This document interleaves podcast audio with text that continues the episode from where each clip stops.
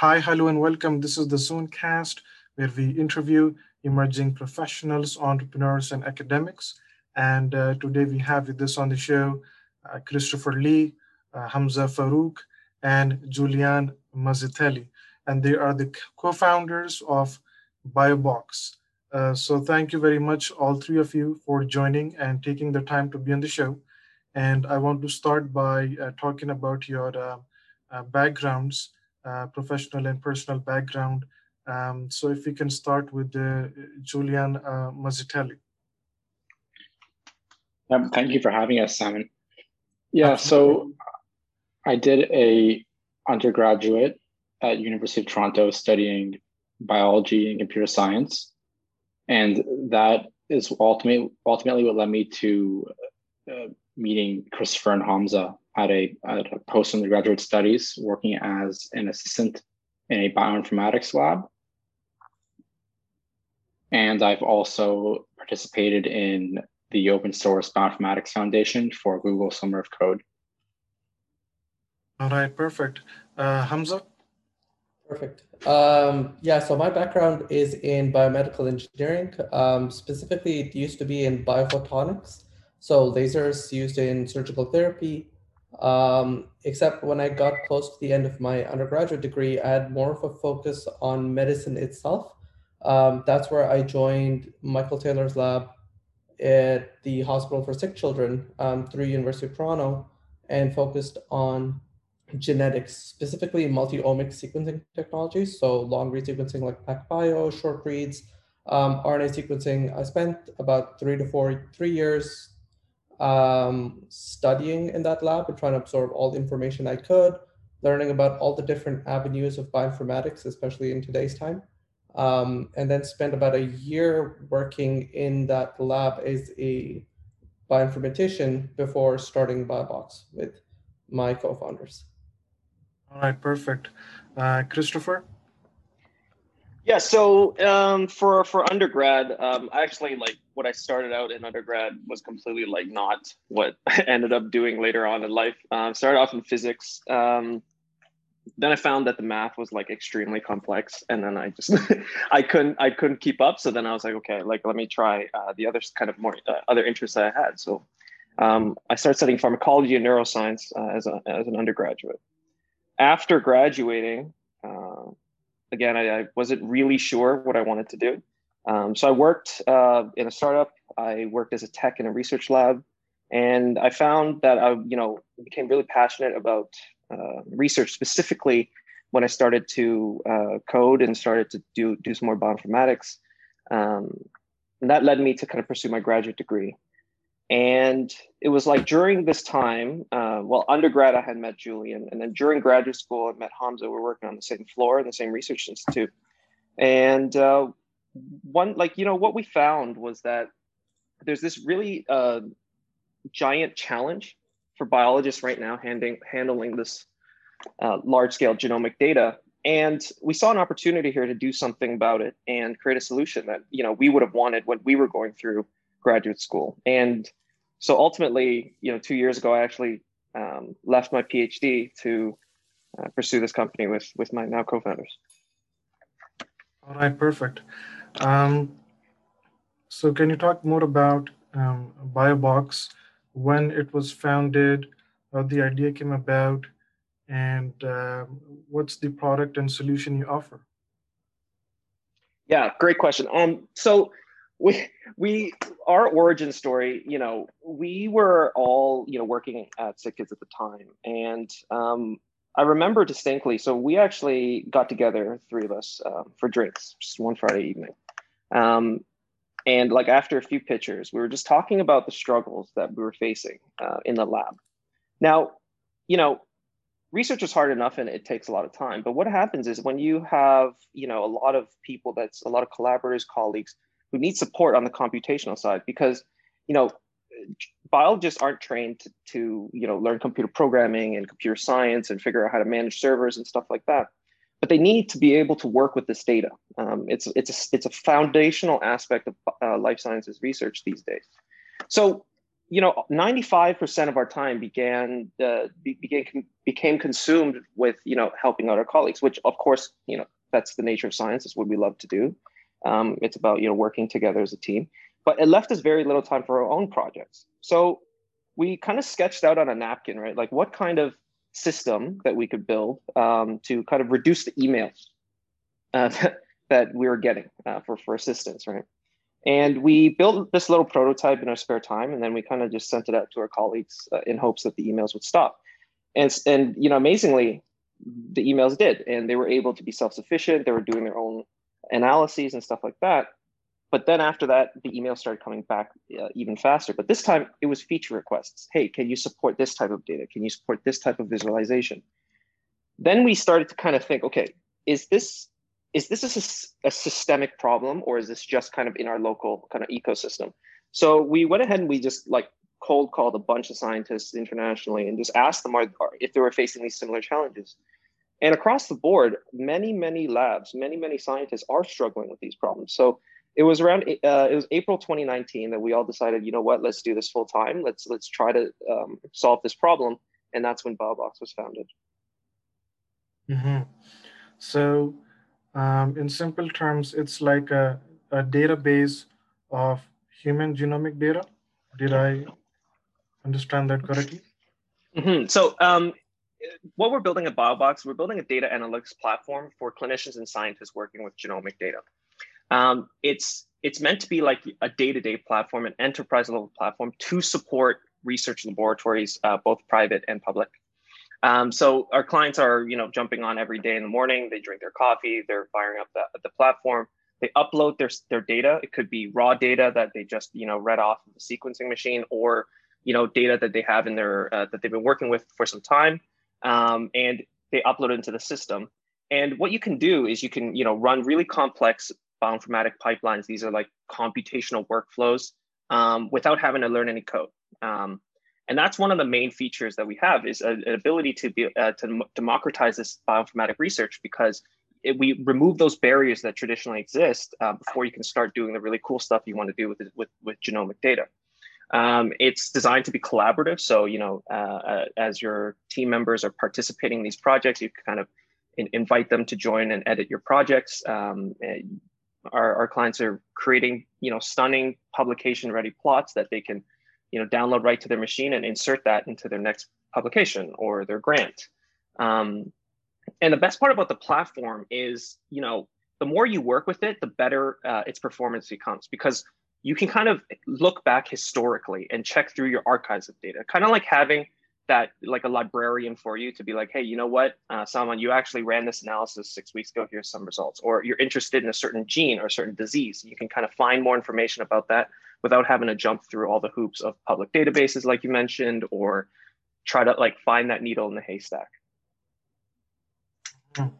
So, um, for someone who's not a scientist, can you explain um, what is uh, genomic data and how, how does it help us to understand and study uh, genomic data? Perhaps uh, Hamza or, um, or whoever um, can answer.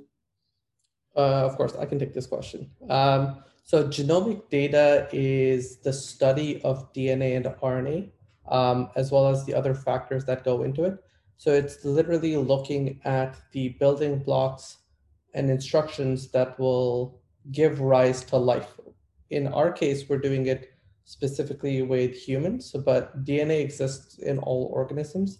Um, and the reason for its prevalence more so in the 21st century is because we've gotten much, much, much better at sequencing, so reading what the DNA is in most organisms for a relatively cheap amount um, to run any of these experiments. And so we can get more fine-tuned with understanding diseases or conditions or inherited traits right from the genetic um, perspective. Um, when we talk about genetics in general, we specifically talk about DNA, but the field has actually grown into other larger avenues such as epigenetics or proteomics, which are different levels of information that kind of cluster above. The challenge though is even though the experiments themselves are cheaper to run and they've been going on for about the last five to seven years is when it's really ramped up. It's still difficult to get the resources and the computational power to be able to answer your original biological question. So your biological question can literally come from you have a set of healthy individuals and you have a set of individuals who now have cancer. They're both related. They're basically could be the same individual in itself. And what you want to know is what is different looking at this DNA at the building blocks in cancer compared to normal cells that aren't being cancerous.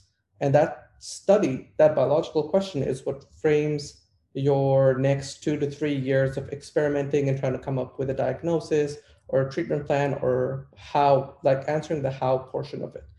But if you don't have access to a large computing cluster, even though you have sequencing data, these DNA read into a computer, you aren't able to actually analyze any of it to determine what's going on and to really bring in your biological expertise.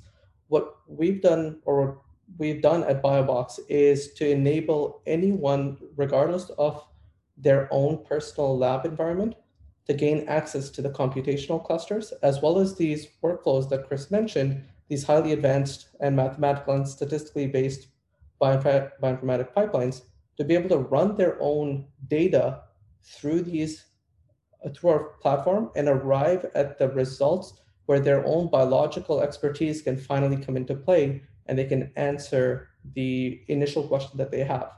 Following that, we make access to other sources of information from experts around the world. So other large consortium who have also put in their feedback and expertise really readily available within the platform itself. So you're not only gaining information from experiments you're running, you're gaining information from the community at large, which is extremely crucial to biological and bioinformatics research, so genomics research.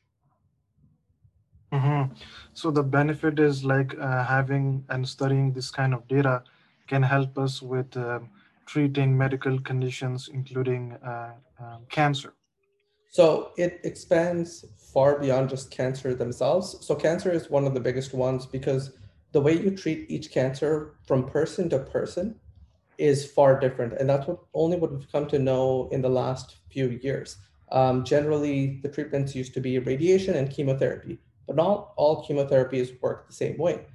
It's genetic research that helped uncover which uh, cancer types will be more or less effective when it comes to treatment plans and chemotherapeutic um, treatments, essentially. Uh, beyond that, yes. though, studies of like inherited traits, so stuff like, um, I'm blanking out right now. Chris, do you want to jump in with the yeah, yeah. yeah. So you know, we it's funny because there are so many ways we could talk about genomics, right? Because like Hamza was mentioning, any anything, any living organism is built with the same stuff in DNA and RNA, proteins, those kind of things. So something like a very contemporary example, like you know, with the COVID-19 research, right? One of the first things, one of the main milestones was they fully sequenced the viral genome, right? Um, it's it's you know the applications of genomics spans beyond just you know human disease research. It could be, let's say, you want to track, you found some new bacteria while digging in some mountain, um, and you want to characterize it. Maybe you discover a new species so how are species uh, being differentiated? Okay, well, that's on the basis of uh, its genetics, right? The differences in the DNA, right? Or, um, you know, something like uh, in other industries, like um, even agricultural genomics is actually a pretty big uh, industry right now. For example, you know, I want to grow my crops and I want to make them frost resistant. Okay, maybe you can modify some of its genes to, to see if you can achieve this. So all of this is basically in, uh, w- with next generation sequencing is uh, letting us get to um, the the blueprints, like Hamza mentioned, of, of of of living things, but also to understand how things work, right? So if you apply uh, if you apply a drug treatment, maybe you would run some experiments to evaluate what was the impact of that drug treatment to uh, the DNA, or maybe some kind of regulation that a, an organism has to make sure things are working properly um, and it's really flexible. But the the the the achieve, the kind of information and the knowledge you can gain because of next generation sequencing technology, really transformed life sciences research uh, top to bottom. You know, you know, let's say like you know a decade ago, 15 years ago, um, we had low throughput techniques, which means we had to interrogate these genes one at a time. What next generation sequencing allowed was okay, let's flip the script, let's interrogate everything at the same time to try to answer a question. But with that, you have this challenge where, okay, if you have so much data, what is signal and what is noise? And that was kind of the birth of this new discipline called bioinformatics, a systematic way to interrogate big data, big genomic data, to find that key insight. And what we've done here is okay, instead of having to study a decade of computer science to kind of get to that point where you can start playing with this data, let's automate away what we can. Let's remove the barriers where we can and let scientists who want to find answers to their question, because their expertise is in, for example, human disease research, cancer research, bacterial research, virology. Let them uh, just work with the data and then apply their ex- ex- expertise to come up with the answers that is very, very meaningful for um, public health uh, issues, for just our general understanding of the natural world. Wow, that's uh, that's pretty fascinating.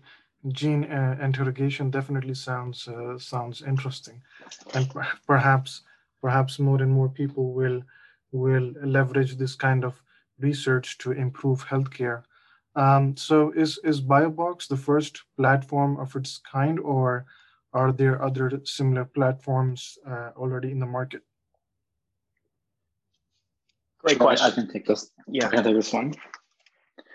So there, when we first started this this company, we we checked out the landscape, and there already were a few big companies who were working towards automating for biology research labs the process of running their sequencing files. So these are the giant text files that are produced by the sequencing machine when these labs send their physical samples to be sequenced through the workflows. And what we found was this these companies they're only hitting part of the entire research cycle and they're not allowing the biologists to do immediate and highly uh, domain specific work on that on that sample data so these companies they expedited the process of going from raw sequencing data to processed data which can then be visualized. But the visual, visualization aspect we found was still not being tackled. So that was really one of the core components of, of starting BioBox was letting the platform not only just do the the computational work, which is complicated and expensive uh, in terms of computer power, but the actual biological intuition work, which involves a biologist who has a strong understanding of, of what problem they're trying to solve. They understand what are the relevant genes in the data set and they they have in their mind some sort of, of goal or hypothesis and in the past these workflow companies sure they get you to your process data but there is there still may be a bioinformatician either a collaborate collaborator to the lab or an in-house bioinformatician who would then take those process data files and create visualizations. And the the, the task of the bioinformatician creating visualizations given what the biologist is asking is a sort of like a broken telephone situation. And this is what chris was alluding to with the getting emails. So we really felt that the existing companies were not tackling this specific aspect of the research cycle which is allowing biologists to have autonomy with their with their data and play with their data without having to wait on on a third party. Yeah and you know when we when yeah like as julian was saying when we're looking at our competitors like you know these entrenched uh, competitors they, they're titans in the industry. For sure they do great work you know? But you know we, we make that distinction for us is like okay there's data processing like julian mentioned but what happens after that? We're focused on that part because you know the the processing of the data happens maybe once, maybe twice, but in the research cycle, as Julian was describing, I would I would argue maybe 80 to 90% of that time is spent on okay now i have this data let me get some insights from it. Let me understand what this data is uh, is trying to tell me. Let me find the signal. Um, and, and, that's the day like the daily you know routine the job the, the focus of of our life science researchers.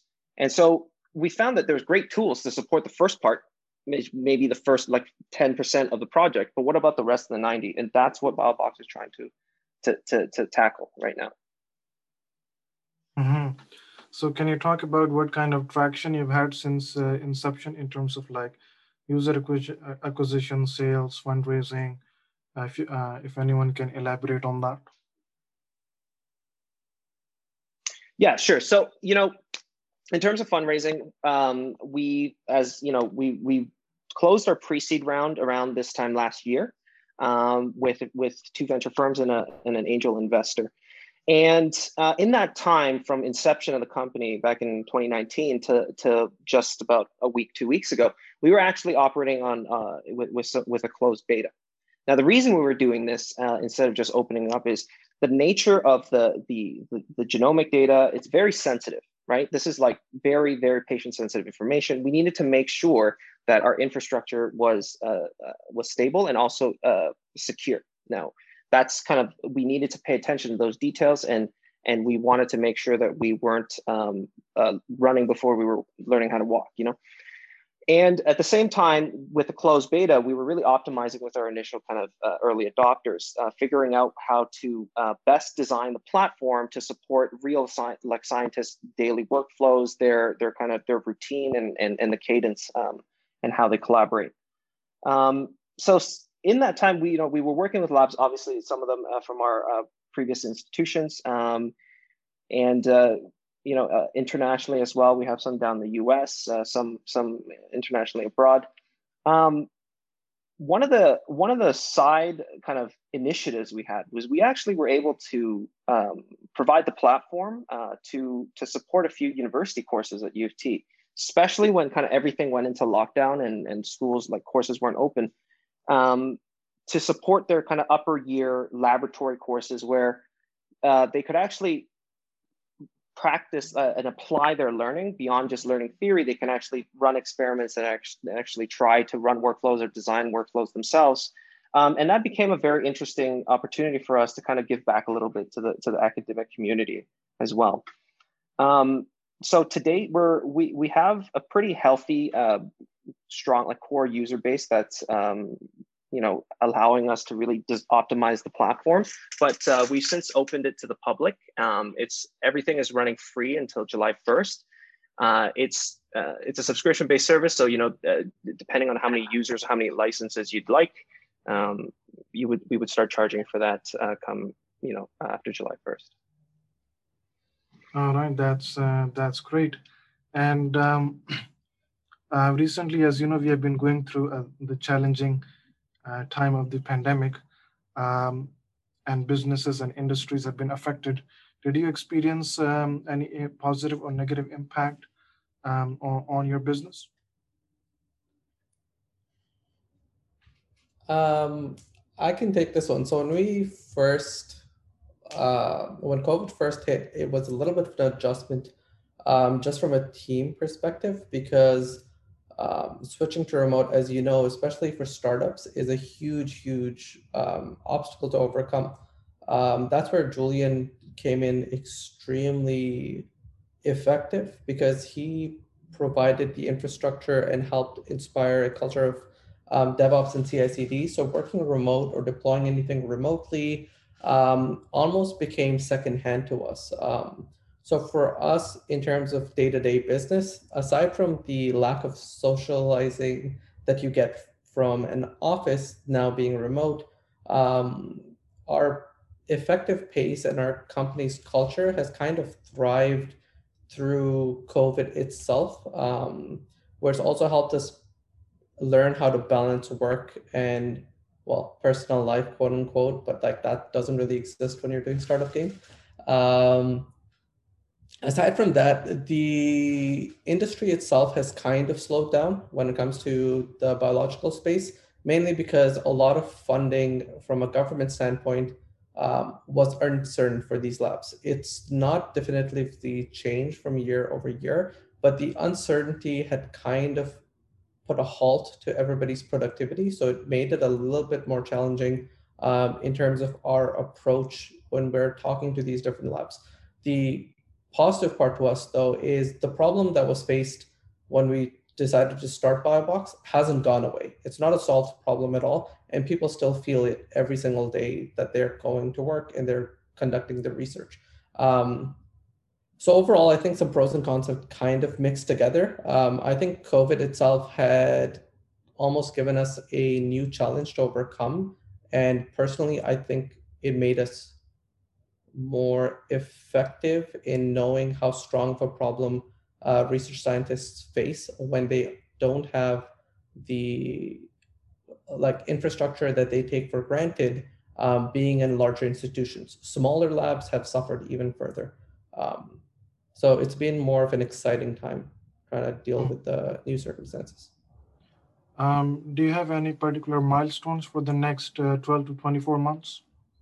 Any any milestones you plan to achieve? So in the next 12 to 24, uh, 24 months, you know, we're really focusing on um, increasing the awareness and obviously adoption um, of the platform. Uh, and you know, part of that we have some uh, engineering challenges we, we need to tackle. For example, not every scientist is doing the same type of research. You know, everyone needs different things. So we're trying to make the platform as, as inclusive as possible. You know, this could be supporting more types of organisms. So you know, if you're a bacterial researcher, you're researching viruses, you're researching, you know, uh, mice or, or some other model organism, the platform will still be able to pro- provide um, um, uh, the power that you need to kind of get your work done.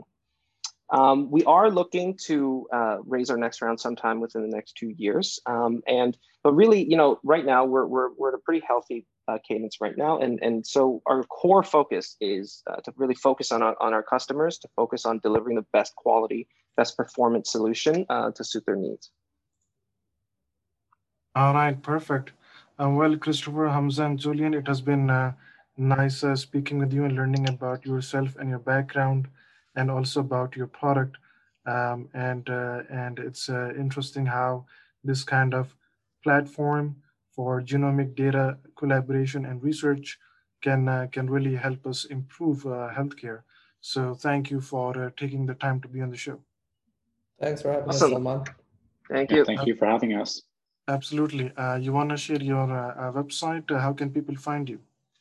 Yeah, so you can find our uh, information on biobox.io. Um, there you can kind of read about all the uh, use cases uh, that make benefit that your research might benefit from. Um, and from you know on there, you know all our contact information is there. Feel free to reach out to any one of us. So we'd be happy to talk to you and learn more about uh, uh, your research. And even if you're not a scientist, you're not a researcher now, you want to chat, you know, we'd love to hear from you too. Um, and yeah, so biobox.io. All right, perfect. Yeah, and, and as well, there's a, a blog at blog.biobox.io slash blog. Okay. Blog.biobox.io. Um, slash blog, yes. Okay, perfect. Uh, listeners, I hope you enjoyed the episode and you get a chance to learn about about BioBox and how they are helping improve research, collaboration, and healthcare. And as, as they mentioned, you can visit their website and their blog to learn more and feel free to contact them if you have any questions. And thank you so much for listening to ZoneCast and stay tuned for more episodes.